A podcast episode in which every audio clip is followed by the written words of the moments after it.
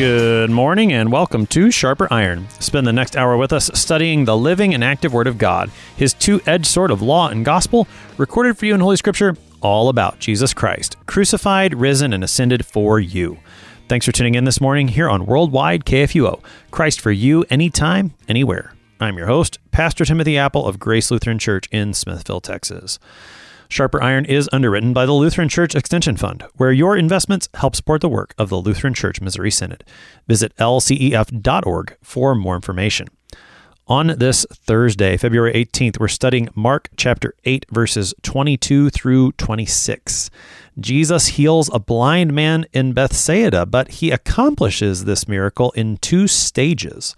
What might that unusual action of Jesus teach us about the Christian faith and discipleship? We will explore themes like that today. To help us sharpen our faith in Christ as we study God's Word today, we have with us regular guest, Pastor Ryan Agrodowitz. Pastor Agrodowitz serves as Associate Pastor and Headmaster at Grace Lutheran Church and School in Brenham, Texas. Pastor Agrodowitz, welcome back to Sharper Iron. Pastor Appel, it's good to be here. Thanks for having me. We find ourselves in the middle of Mark chapter 8 today, Pastor Agrodowitz. In terms of context, as we think about the Gospel of Mark, this particular part, what do we need to know going into this text? Right. Well, in it's in chapter 8, we know, and chapter 8 begins with Jesus' feeding of the 4,000. And after that text, we go to the Pharisees. They are demanding a sign, and Jesus will warn his disciples about the, the leaven of the Pharisees, their teaching. Okay. And after that warning, we begin to our text, the proper text for today that we're studying, which is the healing at Bethsaida. Um, I'd like to say some comments too overall about about the Gospel of Mark. Um, maybe overlooked is a strong term, but I, I, I do remember a professor saying that Mark was, you know, if you look at the history of church writers and theologians and so forth, it's the gospel that hasn't always gotten a lot of press, um, and in some senses overshadowed by, by Matthew and Luke, because they just they contain some things that we, we enjoy hearing, such as you know the visit of the the Magi and the Gospel of Matthew. Luke has all these liturgical elements in it. You know, we get the Magnificat, the Song of Simeon, uh, Zechariah's song, the Annunciation, and all these things. Um, but Mark is a distinct gospel that has a lot of uh, elements to it that we should, as Christians, of course, pay attention to. And one is it's a gospel that moves very fast in transitioning from one event to another. I remember in seminary learning the uh, the term immediately in the Greek, it shows up quite a bit, especially in the front part of Mark. Immediately Jesus did this. Immediately he did that. Uh, it starts off with the proclamation of Isaiah, uh, the prophet, "Behold, I send my messenger before your face," and then we see John baptizing. Then there's Jesus' baptism, and it just has this quick feel about it, and there's certainly strong teaching in the Gospel of Mark, but also the acts of Jesus are going to be highlighted, and that's going to fall into our discussion today. Of course, we're dealing with the uh, the miracle at Bethsaida, and also uh, we need to talk about too why is it in Mark that Jesus wants some people to keep quiet about it. So that would be some general comments on the Gospel of Mark, and of course the context. It, he just got done warning his disciples about the leaven of the Pharisees and here we go. We're in Bethsaida, and a healing is going to happen. Mm-hmm. The, the, I think the context is, is going to be very important with talking about the leaven of the Pharisees in the previous text and the fact that the disciples clearly don't get it. The closing words of the previous text are Jesus' question, Do you not yet understand? And given that conversation that they have on the boat there in that part of chapter 8, they clearly don't understand and and I think that that sort of tension that's there about the lack of understanding for the disciples, particularly in the way that Mark has laid his gospel out, as you said, he moves very quickly from one thing to the other, using that word immediately so often. That word immediately we're going to see, and we've already started to see it a little bit, is not going to show up quite as much as we move forward in the gospel according to St. Mark. And and in today's text, I think it's even more striking. It's it's absent, by the way, the word immediately is. Uh, in the fact though that the miracle that Jesus does, it doesn't actually happen immediately. He it's going to happen in, in two stages. And you're almost, you know, uh, we'll talk more about this when we get there, I know. But, you know, Jesus is going to, to heal the man and he's going to say, Do you see anything? And it's like, Well, sort of. And then he does something else and he gets full healing. And you're, you know, if you, you're reading along in Mark and Jesus has been doing things immediately here and there, his word is, is proving effective, not for the disciples as well as you would think. And here comes this man for healing. And it happens in stages and you're i mean you're kind of left scratching your head a little bit this text stands out and i think really is a part of that you know as you're saying we shouldn't overlook mark because here's one of those very unique contributions of mark in just the way he structures it and the inclusion of this miracle that i think invites us to slow down a little bit and really consider what he's doing here. Oh for sure. Yeah yeah. No for sure. I, I love this text that we're studying today. When when I when I saw this assignment, I was excited because it's just it has this this at least to our reason, our sensibilities, this odd characteristic about it. You know, that just makes us lean in a little more to the text and what is going on? You know, he's seeing trees. What? And those can be good questions when we begin to probe the depths of Holy Scripture and we want to find more. Uh, I mean, sometimes we come up empty-handed. Sometimes the more we dig, the more we find, and, and God be praised for that. You know, I, and I like what you said about right here. It's like you don't see the word immediately, and it's following on the heels of Jesus' question, "Do you not yet understand?" And you know, you'd asked for a context question from me, and what I failed to mention, what comes after the healing at Bethsaida, which that's important as well, because then you have Peter's great confession of Jesus being the Christ, and then right after that, and this occurs in Matthew as well, Peter rebukes Jesus when he talks about suffering many things, being rejected and killed. And that's when Jesus has that line, get behind me, Satan. So clearly there, Peter still doesn't understand everything. He goes from confessing to now attempting to thwart Jesus from ascending to the cross, and Jesus calls him Satan. No uncertain terms there. Then comes the transfiguration text and after the transfiguration text, we again we see the disciples there. They're trying to do an exorcism. It's not working. Jesus comes down there and he says a line in verse 29 this kind cannot be driven out by anything but prayer. So he will do what the disciples cannot. So there's plenty surrounding this text today, highlighting the disciples where they're following, they're hearing, but they're just not getting it. And we can talk more about that as we dive into this text. Yeah, and I think the way you, you bring out that following context really helps to to highlight this text is a, a bit of a transitional text that that really does provide a hinge between what we've seen before and the lack of understanding from the disciples and then going forward how there are these moments where they start to get it but they still haven't fully. And so this text i think in that way functions as a bit of a transition within the narrative of mark's gospel. So the text is mark 8 beginning at verse 22 and they came to bethsaida and some people brought to him a blind man and begged him to touch him. And he took the blind man by the hand and led him out of the village. And when he had spit on his eyes and laid his hands on him, he asked him, Do you see anything? And he looked up and said, I see men, but they look like trees walking. Then Jesus laid his hands on his eyes again, and he opened his eyes. His sight was restored, and he saw everything clearly. And he sent him to his home, saying, Do not even enter the village. That's the text for today. Mark 8, 22 through 26. So, Pastor Agrodowitz, let's just set the scene to get started. They're in Bethsaida. Where are we in Israel? Why is the location brought out right here? Right. The location I would say is important is because it's in the northern part of Israel. And so, if you recall the northern part of Israel, and we're talking like north of the Sea of Galilee, the north, of course, was the first uh, kingdom to fall. If you go read the Old Testament, when the kingdom is divided you know, right after Solomon's reign, Rehoboam takes the south, Jeroboam gets the north. And then it, it's just a, a follow the bouncy ball, really, of all the kings that come and go. But the northern kingdom is going to fall to the Assyrians, and of course, it is it is repopulated. And then, by the time Jesus comes on the scene in the New Testament, the northern area, the Samaritans, as they are called, are not seen as your your real, pure, authentic Jews, if you will. Plus, the northern kingdom didn't have the critical place where you went to worship, which would have been the temple. So this is the territory where Jesus is in. Again, Bethsaida is on the north side of the Sea of Galilee.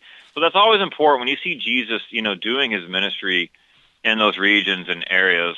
Um, he's also close to some of the other regions beyond even the Pale of Israel. Uh, and Mark has that, that record of the Syro-Phoenician woman who comes to him. So there are even some Gentiles who are going to encounter Christ and his teaching, and, and that's good in the sense we see the proclamation exceeding the boundaries of Israel, going beyond those who are just of Jewish blood.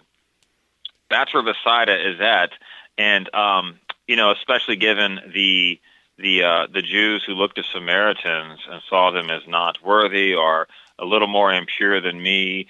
It is a great blessing to see the Lord working in those regions still. That He loves all people, He dies for all people. Um, you may claim to be a child of Abraham by your bloodline, but guess what? God can from stones raise children of Abraham. And so there's a lot there just packed in the word Bethsaida and seeing its location up in the north.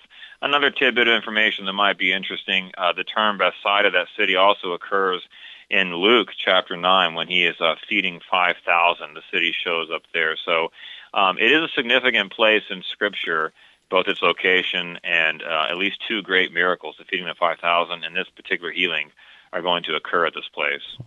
Uh, we also know from John chapter 1 that Bethsaida is the hometown of Philip. Also, John tells us also the city of Andrew and Peter. So, and what's interesting about that is you're, you're giving the location, you know, there's a bit of a, maybe a, a mixture there where on the one hand, we know that there's a, certainly faithful Jews who are from this town, and yet it's in an area where there's going to be some of that uh, mixture of a religion that, as you said, traces its history all the way back to the division of the kingdom and then the, the Assyrian conquest and all of the, the importing of foreign people that happens. Sure. And so, you know, I mean, we're, we're back in that context, and we've seen Jesus kind of bouncing back and forth a little bit here in the previous chapters between more strictly Jewish territory and strictly Gentile territory.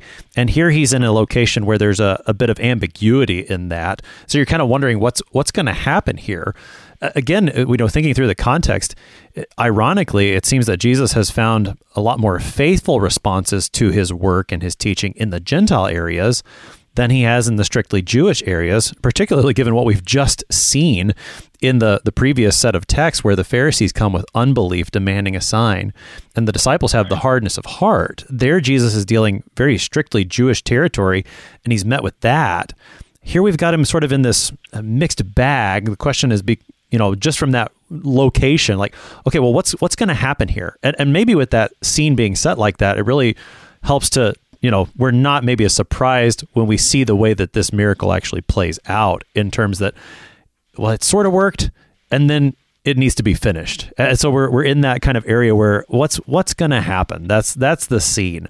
Now, I, I think that, you know, again, as, as the text continues, we get some echoes from previous texts that the way that this progressed, we've got people bringing to Jesus someone who's in need. You know, we saw that back in Mark chapter 2, where very famously the, the four friends uh, bring their paralytic friend and, and lower him down through the roof. We also saw it back in Mark chapter 7, where you have a man who is deaf and mute who is brought to Jesus. They're begging Jesus to touch him. Again, there's another theme. And now we're going to see Jesus actually take this man and and lead him away privately. So and we've seen this before too. So help us into some of these details that we're seeing again, uh, but just why are these details important? Sure. Well, let, us talk. Let, us just take it one by one. First, the people are bringing a blind man to Jesus, begging him to touch him. This is good for the blind man. So here's a person in need. He cannot see. Um, and so people are going to take him, and so he is going to be really a passive, a passive object, a passive partner, if you will, in this, and that he is brought to Christ, and Christ is going to heal him thanks to the goodwill of these people. Uh, another scene in the Gospels when the men are trying to drop a paralytic through the roof. So just because somebody cannot actively get to Christ, it's good to see neighbors, Christian people, you know, rise up and, and do that. Yeah, that's chapter two where the uh, the man is dropped through the roof. So they bring him. He is blind, and they want Jesus just to touch him. Uh, that that shows, I think, an indication of their belief in Jesus. That they, at the very least, believe that if he just lays his hands on the blind man, uh, he will be made well. You know, what more they did believe about Jesus, that's, that's I would say, a, a little bit of conjecture. We don't want to go too far down that path. But they are right to think that bringing him to Christ, and if Jesus does, you know, just lays his hands on him, perhaps a miracle will happen. And and they're begging, they're begging Jesus to touch him. So that that's the scene in terms of getting the blind man to him. But another a, a detail, you know, why why did he take him out of the village? Okay. Mm. Um, you, you know, I would think the village would be the place to do a miracle, right? You're in front of people; they can all see it, and that's that's what that's what God needs, right? A, a fan club and an audience, and so do it do it in the village square. But that's not what the Lord does. He takes them away uh, privately to uh, you know administer this healing, and He does it by spit, spits, and He He uh, puts a spit on His eyes and so forth. Before I, I quite get to that point, why He takes it out of the village could be because we have seen it in the Gospel of Mark how the crowds have reacted, and it's just not always favorable. Um, maybe I do think that you know doing it in a village square would be a good idea, but the crowd's reaction to Jesus is not always positive, and there are some moments in Mark where they, they're a real threat to Jesus' ministry just because of the, the, the ecstasy and the frenzy that they have over Jesus and the miracles that he is doing. So we see this um, in in Mark chapter one. This happens when he he the Lord Jesus will tell. He says, "Don't say anything to anyone, but go show yourself to the priest." And the healing of a leper. What does the guy do? He goes out and begins to talk freely about it to spread the news so Jesus could no longer openly enter a town. Okay. Now, that's not good because now he can't go into the town and he cannot preach. Another place in the Gospel of Mark would be um, chapter 3, where Jesus tells the disciples uh, to have a boat ready for him, lest they, the crowd, crush him. And then in uh, Mark 3:20, the crowds began to gather in the text says, so that they could not even eat. So we've seen instances of the crowd's response being not good for the ministry and work of Jesus. So maybe if we take that data and apply it here, it could be he wants them out of the village because he doesn't need another miracle to put the crowd in a frenzy. So much so, they miss they miss who Jesus is. They miss why he came. He is not some magical miracle worker where you just get a, a quick fix to your problem and go about your way. But these miracles and signs have an important point and purpose, which is to testify to the divinity and even the work of Christ, his chief work, which is to save sinners. The miracles are good, they're very helpful. No doubt the blind man receiving his sight rejoiced over being able to see. That's a great gift. But that gift radically fails in comparison to the forgiveness of sins and the eternal life the Lord has secured for you. And even a miracle can get in the way of that if your intent of following and looking to Jesus is just to get healing here and now. Uh, that's not the point, and could be the reason the Lord Jesus wants him away from the village before he does the miracle. Hmm. In the book of Hebrews, the last chapter, the writer there talks about Jesus being crucified outside of the city. Even even to the point that in Hebrews 13, 13, he writes, Let us go to him outside the camp and bear the reproach he endured. And, and I wonder, and I mean, I know that, you know, Mark and Hebrews, they're doing two different things.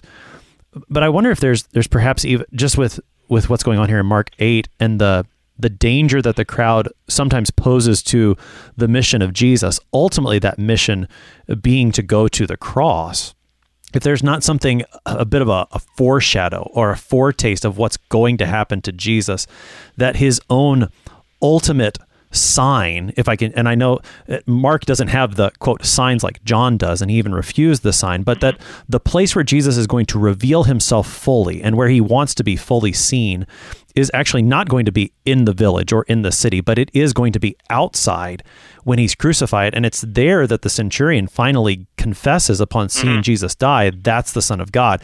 Such that, again, we talked about this is a bit of a, a transitional text. You know, maybe that's something else that we could see in Jesus taking him outside the village. Yeah, right, right. And I had not thought about that, but there, there's a lot there to certainly contemplate when looking at at Mark chapter 8. You know, the the culmination of Mark, if you will, is going to be the crucifixion. And the centurion's confession, uh, you know, back up a bit. If you go throughout Mark and you're reading Mark, and any reader can do this, you keep seeing Jesus telling people to be quiet, even the demons to be quiet. You see this numerous times. Um, and then finally, at the cross, yes, uh, 1539, that's in the centurion, truly you are the Son of God. Okay. And it, it, it just fits so perfectly to, to read all of this and say, that's the moment that we just really need to pay attention to. That is the moment in Mark where it's, it's just like the, the aha moment. Ah, now this is who he is, but he just died. you know, there is the body hanging on the cross, bloody, uh, whipped, scourged, a, a body just that is a wreck. And that's when the centurion confesses who he is. Hmm. This being in line with St. Paul and the rather famous dictum of his in 1 Corinthians 2 I desire to know nothing but Christ and Him what? Crucified. So, yeah, outside the village, that's where the action is going to happen. Um, what I mean by that is what you brought up. It's going to be outside Jerusalem where the crucified Christ, there is our Lord, there is our God atoning for the sins of the world. Here we see this miracle happening outside the village, and, and perhaps that is a prompting for us to think about the work, the chief work that's going to take place. So here Jesus is doing a miracle, and he is not trying to get attention from the people. You, you know, he's not he's not one of these cult leaders who loves attention and wants more people the more the merrier, so to speak. The public proclamation about who Jesus is is going to go out, but the time is not yet. There's some things that he has to do, namely his crucifixion and his resurrection. And I want to go a little more into that, but that's that's that kind of uh, you know, dovetails into the end of this text when he says, "Do not even enter the village." And I think there's some things we should talk about, you know, before we get to that point. Sure. So, and again, before we get to that point, one of the things that stands out about this miracle is the way in which Jesus accomplishes it. And so, we saw this, although maybe not quite as graphic. Uh, it says, when he had spit on his eyes and laid his hands on him. Previously, Jesus had, had used spit for the man who was deaf and mute. Here, I mean, the picture that I have in my mind is Jesus, you know, standing face to face with this guy, and he actually spits on his eyes. Not that he like spits on his fingers and then touches his eyes, but actually spits on his eyes, which is that just looks gross. And in any other context, probably would have been taken as, as quite the insult, perhaps, which, you know, at least from a, a very surface level thing, uh, it kind of makes sense that Jesus takes him out of the village if he knows that's how he's going to do it. Because, I mean, if you saw somebody spit on another guy, you probably would get upset. I think I would. This is how Jesus chooses to do it. Very, I mean, again, strange to our eyes. I think there's more to talk about here with that the spit. it's, it's not what you would expect. No, no. Spit is disgusting. And if, if you're just reading, I mean, the text says what it says, right? He had spit on his eyes and laid his hands on him. So it sounds very much like he just spit and then laid his hands, maybe rubbed it in the eyes. I mean, um, but it's spit we're dealing with.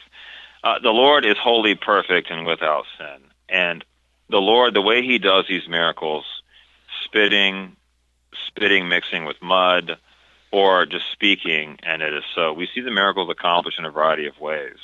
And, you know, in one sense, I don't think we should spend a lot of time trying to, to, to formulate a pattern on how the Lord does miracles. He works how he works. His ways are not our ways. His thoughts are not our thoughts.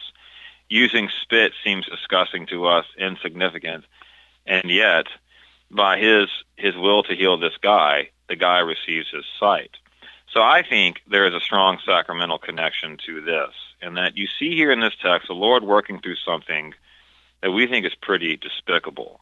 But the reason why we think things in creation are despicable are we see them affected by sin. I mean, spit is disgusting. Before the fall, before the plunge into sin, there was no problem with it.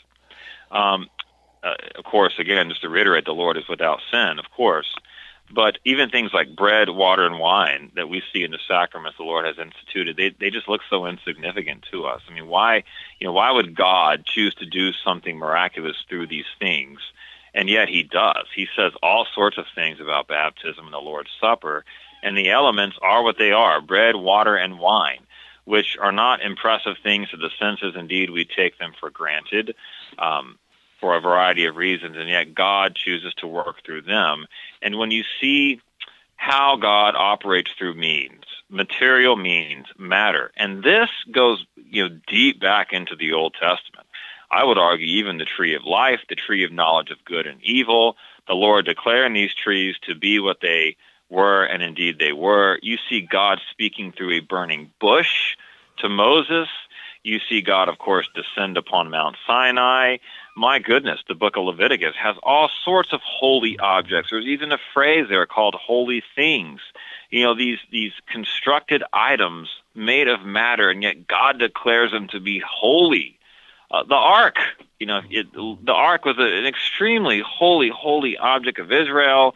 There's even the account of a man dying named Uzzah when he tries to steady it when it's, uh, you know, coming into the city. And so the idea of God working through things matter to do great things is not foreign at all to Holy Scripture. By the time you get to this point, even, I mean, even spit, yes, uh, that's uh, almost offensive to our own flesh and sensibilities. But this is the way the Lord has chosen to work, and He does something great through it. And the lesson might be here for us is too when God works through something and He says that's how He's going to work, our response to it, our thoughts about it, should always fall a distant, a far distant second to what God has said about it. We should say Amen and be faithful. And to the guy who receives his sight, he had no care in the world about spit. The, point was he had received what the Lord had given him, and that's that's good. For sure, we want to keep our eyes focused on what Jesus said. Eyes focused on what Jesus said. Hear mm-hmm. first before you see. We're going to keep dwelling on that here on Sharp Iron. On the other side of the break, got Pastor Ryan Agradowitz looking at Mark chapter 8 with us this morning. We'll be right back. Please stick around.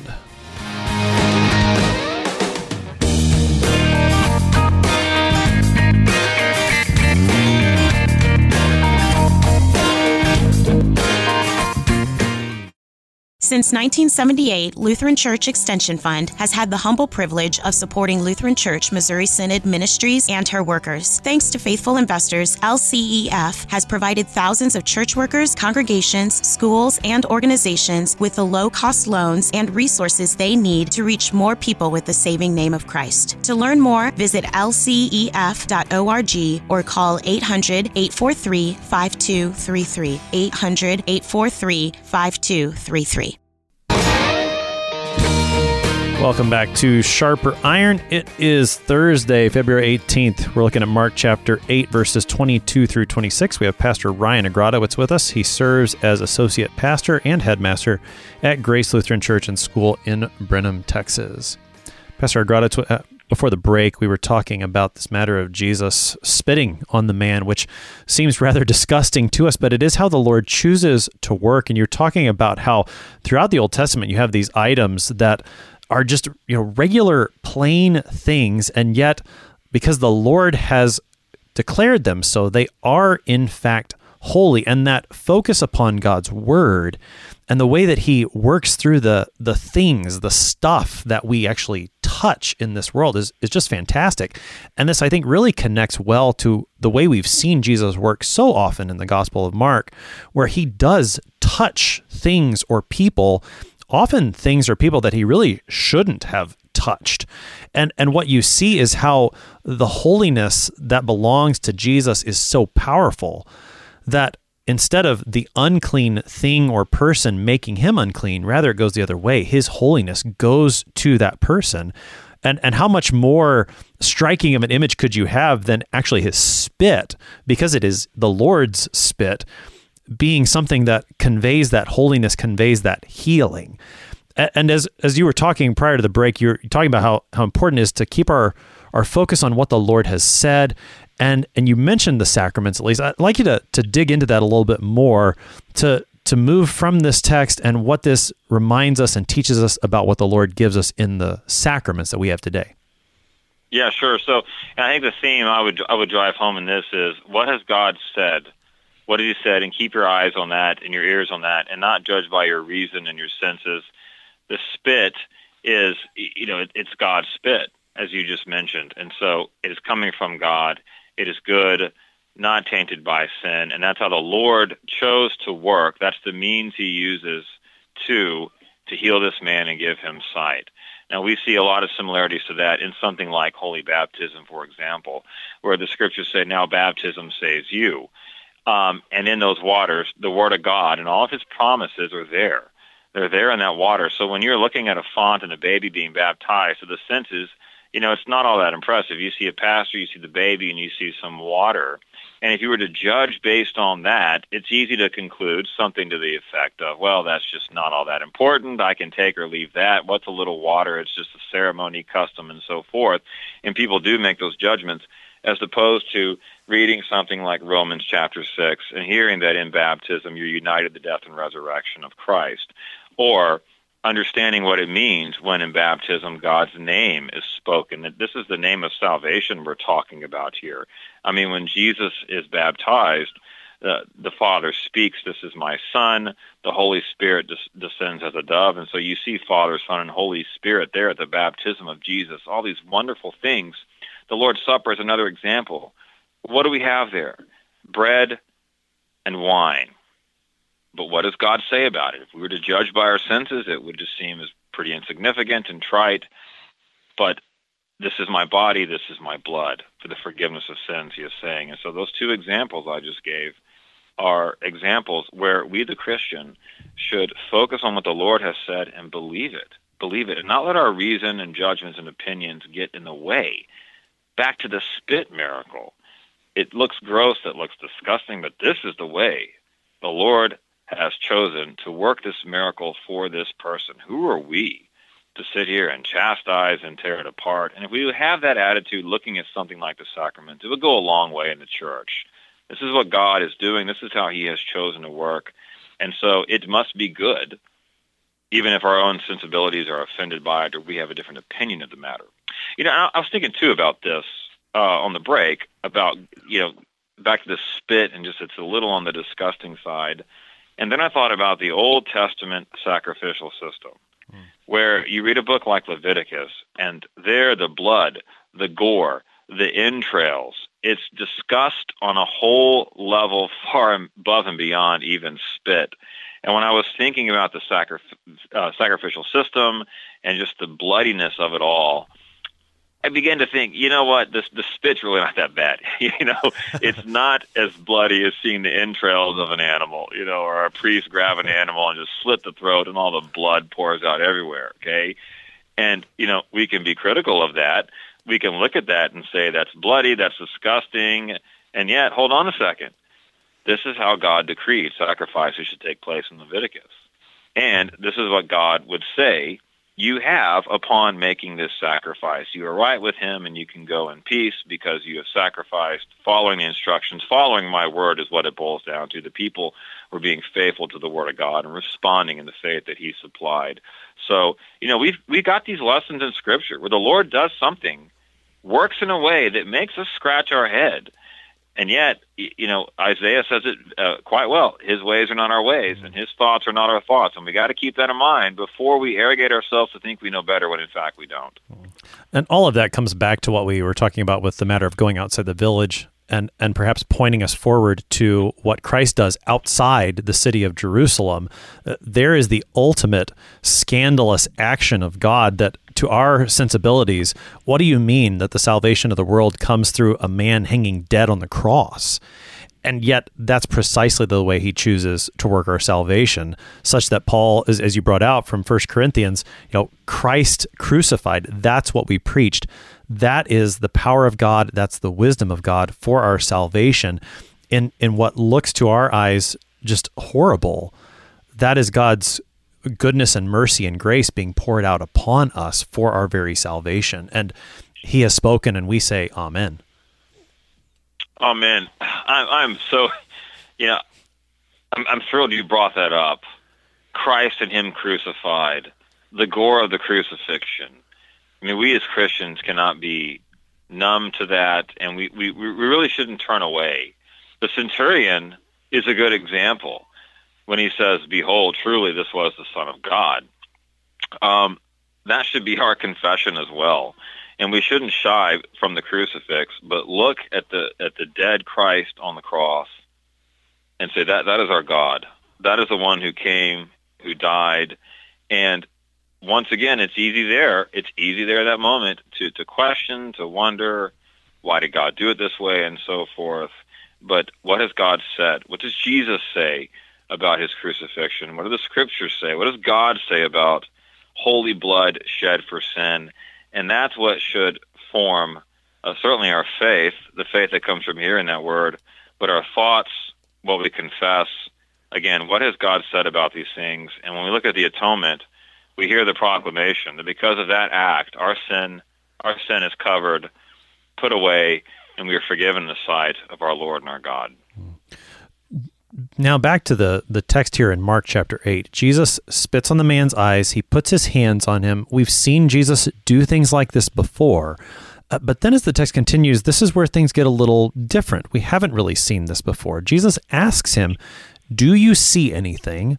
And his response is, "Well, sort of." And and the way the text reads, "I see men, but they look like trees walking." so there's I think there's several things we could talk about here, Pastor Agrodowitz. Uh, one is, well, Jesus, how did how, this guy who sees? First of all, how does he really know what a tree would look like? He hasn't seen them before. That that seems kind of strange. Is there any significance to the fact that this is what he sees?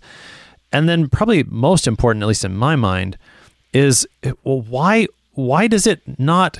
And I'm putting air quotes here. Work.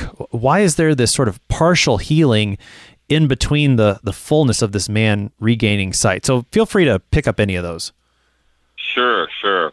Well, I will start by saying that it is not it is not this.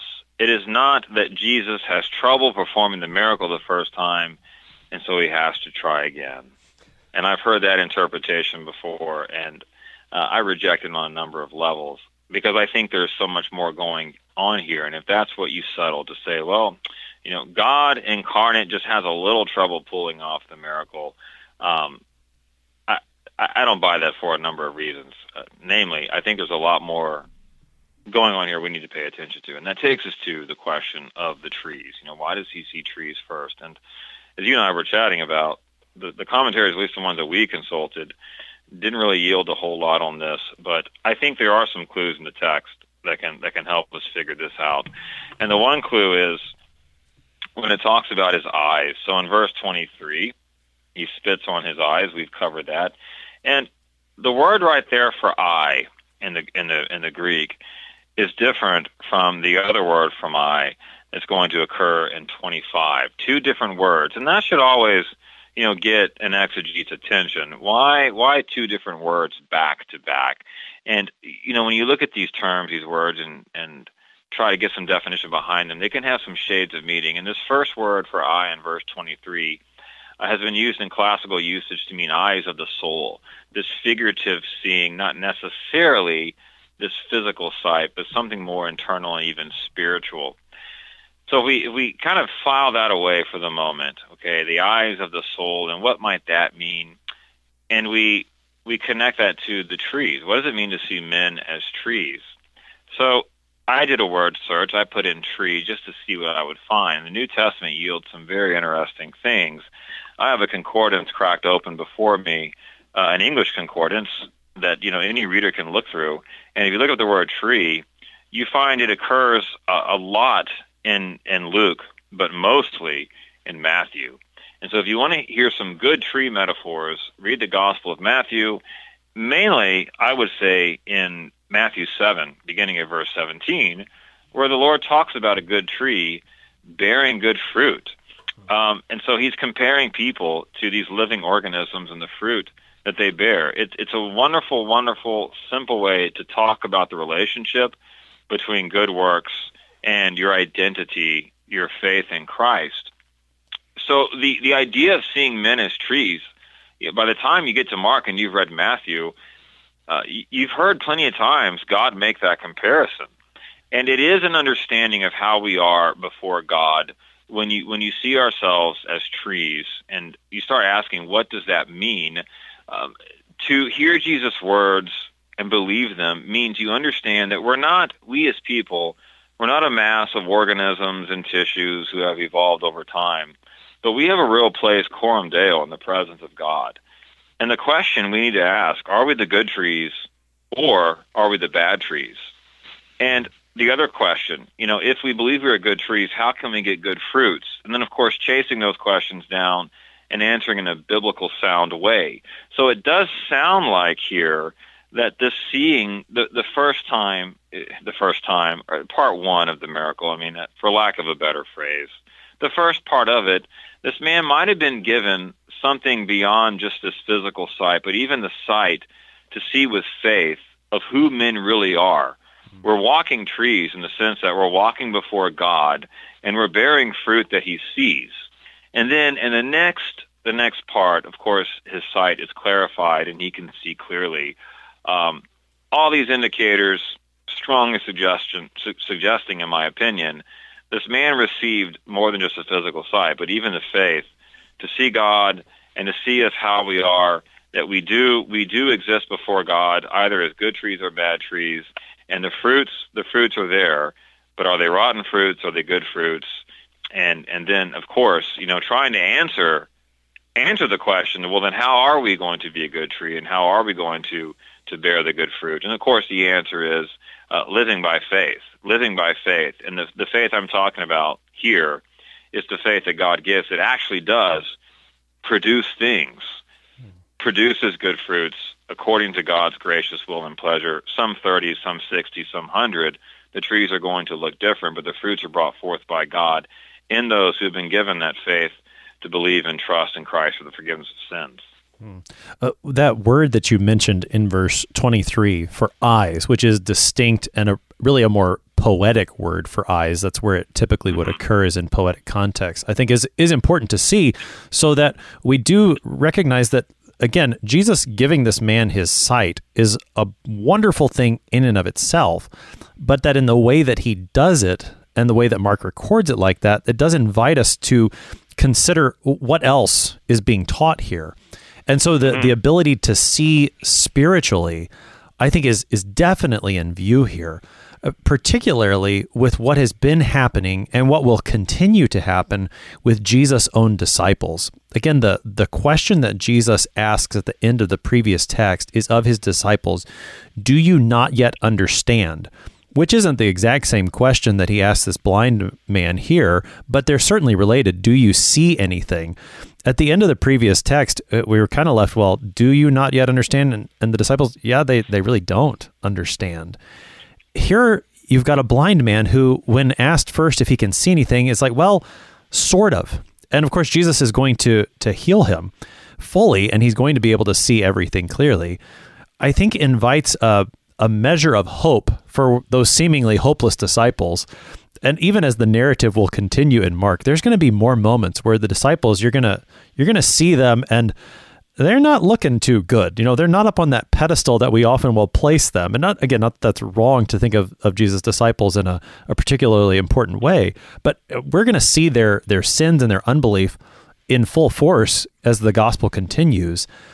Seeing this, I, th- I think it almost provides a picture of what those disciples are going through as they come to to fully see Jesus, which as we've already said, they're not going to fully see Jesus until they get to the point of the cross and he's confessed to be the son of God there. And then it's like oh now my eyes are fully opened and I can actually see Jesus for who he is.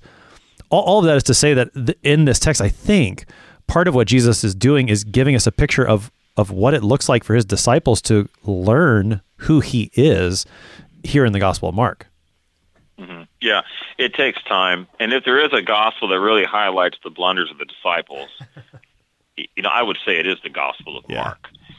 It, it just doesn't try to hide that fact. And so the comparison here we are making that just as the blind man, you know, kind of sees, kind of doesn't the first go around, but then at the end of the miracle he does see. There's a comparison to be had with the disciples who they're following Jesus, they're hearing his attention, they're hearing his teaching, um, and and he has their attention. Right when you think they're about to get it, they they just don't You know, and there is this as they follow him. Uh, it's like it's kind of like being the seminary student. You know, you, you think you got it, but then you realize you don't have it, and there's a learning process. There's a learning curve. There's going to be trips. There's going to be some stumbles, and there's going to be times when the disciples, you know, a, again, they're still trying to figure things out, and it's not till after the resurrection, especially Pentecost, when the public pro- proclamation goes full bore and you see Peter with boldness and courage, he's preaching. And, you know, I've often thought reading the biblical text that Peter really is a different guy after Pentecost. Mm-hmm. I mean, he's, he's always been zealous. He's always kind of been on the front of things. But now he's just preaching. He's bold. He's not hiding in a locked room. But the Spirit has descended upon him, just as the Lord had promised. And after the resurrection, that's when the proclamation is really going to pick up steam and go forth. But as we're going through Mark, you see many times, one being that I mentioned, where Peter, one moment confesses, Yes, you are the Christ, and the very next moment, he's called Satan.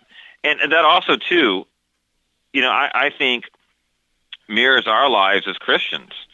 Or one moment, we're doing pretty good. We're being faithful, we're saying the right thing, and yet the next day, it just doesn't take much for us to fall. Uh, you know, the, the petition, lead lead us not into temptation is one that Christians need to pray every day. I was uh, teaching religion this morning, and we were talking about Solomon. Okay, the wisest of the wise, and then we get to the point in First Kings where it talks about how many wives he had. You know, and it's it's 700 wives and princesses and 300 concubines, and I, I, I made a big deal about his wisdom, and the scriptures make a big deal about it. And this one student, you know, she's a bright student. She says, "Well, if he's so wise, why did he fall away? you know, and it was such a simple, childlike, yet such an important question. You know, how could someone so wise, you know, fall away from the faith?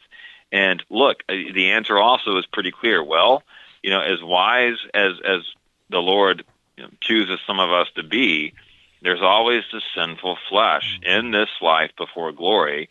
That's always a threat.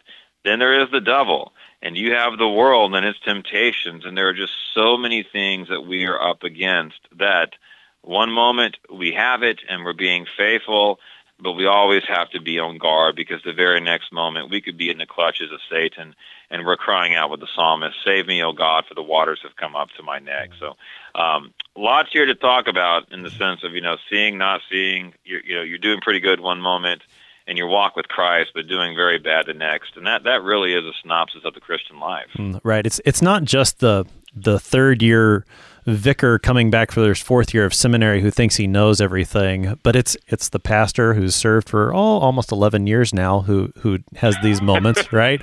Or or the Christian, however long you've been one, that that right. yeah exactly i mean this is this is a an experience of, of the christian life and as you were talking about it i was reminded of Uh, st paul in 1 corinthians 13 talks about you know now we see through a, a mirror darkly or it's translated in a variety of ways you know then we will see face to face that that our sight you know i mean right now how do we see clearly it's it's always when we look through the lens of Christ crucified and risen, looking forward to that day when we will actually see him face to face and then the any residual blindness will be fully gone. That's a good text to bring in here. Yeah, I had not thought about that text, but that's a good one. Yeah. Everything in this life is just kind of a, a shadow, and we see things dimly because of our sinful flesh and so forth. Uh, I think there might be, too, some sort of connection here you know, the transfiguration. Yeah. Uh, I'm sure you're going to talk about that with another guest, but you know, they're on this glorious, this they're at this glorious moment when the Lord transfigures and his clothes become white, and there's Moses and Elijah, and of course Peter wants them to stay. I mean, who wouldn't? Let's build some tents, and then it goes away. You know, I, I, well, I guess I should say the, the the cloud comes and God speaks, but then the moment is over, and they have to come down the mountain and they have to go through their work and they will suffer and there's going to be pain and that's our life as well. I mean, before we get to the mountain, so to speak, there's a lot we have to go for, go through, and we're seeing things dimly. But one day we will see, we will see our Lord face to face, we, we long for that moment. Pastor Agrados, we got about five minutes here to to try to bring things together. We've seen the actual miracle take place. Jesus, do you see anything? There's this partial sight. Then Jesus lays his hands on his eyes again. He opens them, and there his sight is restored in fullness. And then we come back to that theme that you brought up at the beginning, and you said there was more to say. Jesus sends this man home, but he also says, Don't enter the village. We have that command to be quiet about it. Again, with about five minutes, uh, take us into that and help us to wrap things up this morning. Sure. Well, you know, that's often termed the, uh, the messianic secret. This theme in the Gospel of Mark where Jesus doesn't want his identity to be made known. And even there, sometimes, yeah, and more than one occasion, that's how the Lord operates. But, you know, in Mark chapter 5, he heals a man who's demon possessed. And at the end, he says, Go home to your friends and tell them how much the Lord he has done for you and how he has had mercy on you. So there it seems the Lord wants him to tell people about it. He does say, Go home. But I mean, to your friends, it, it, it's it's certainly different from our Lord when He tells people to be quiet. But I, don't I don't think the answer here is too too hard to find. A, we've seen, as I mentioned earlier, responses from the crowds where they just really erupt into a frenzy. And on one occasion, Jesus couldn't even go in the village to preach, and that's unfortunate because in Mark chapter one, He says. Uh, let us go into the next towns, and I may preach there also, for that is why I came out when you can't preach and the word can't go forth, that's a real unfortunate circumstance to find one in. So, by Jesus telling people not to say things, uh, it does seem like in quite a few cases it's because he doesn't want the crowds to get the wrong idea. Ultimately, the signs and miracles are to point to the divinity of Jesus and what he has come to do, which is save humanity by dying on a cross outside of Jerusalem. And the proclamation, the full proclamation of who Christ is, must include those things his death, his resurrection, and what that means. And Pentecost onward, you're going to see that proclamation really go out full bore, beginning with the disciples and going on from there throughout the ages. So the idea to be quiet, not to go tell, we've seen what happens in Mark when people do, and people just get a little too excited. But again, we're, we're getting back to the idea of the proclamation is going to go out. Jesus you know, doesn't need any help.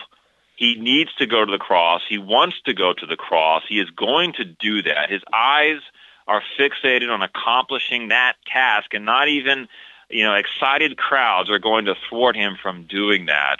And so once he gets there, truly you are the Son of God. It will, of course, rise from the dead on the third day, and then, then it will be time for the preaching to go forward. And blessed are those who believe without seeing. And we're going to see that happen, and it still happens today. So there is some anticipation in Mark in this building up and be quiet, be quiet, because the time to speak isn't quite yet. But it's going to come. It's going to come. It's going to, and it's come after he is risen from the dead, and uh, humanity, the entire world, atoned for by his blood, and we can preach that glorious resurrection that though we die, we live because our Lord lives. Mm. And in that preaching, then, people are brought to faith, and in that faith, they see. They see clearly. As you said, blessed are those who believe and have not seen. And yet, in that very believing, they do see. They see who Jesus is. Pastor Amen. Ryan Agrodowitz serves as the associate pastor and headmaster at Grace Lutheran Church and School in Brenham, Texas, helping us this morning with Mark chapter 8, verses 22 to 26. Pastor Agrodowitz, thanks for being our guest today. My pleasure. Thanks for having me. I'm your host here on Sharper Iron, Pastor Timothy Appel of Grace Lutheran Church in Smithville, Texas. If you have questions about Mark chapter 8 or any of the gospel according to St. Mark, send an email to kfuo at kfuo.org. We love to hear from you. Thanks for spending the morning with us. Talk to you again tomorrow.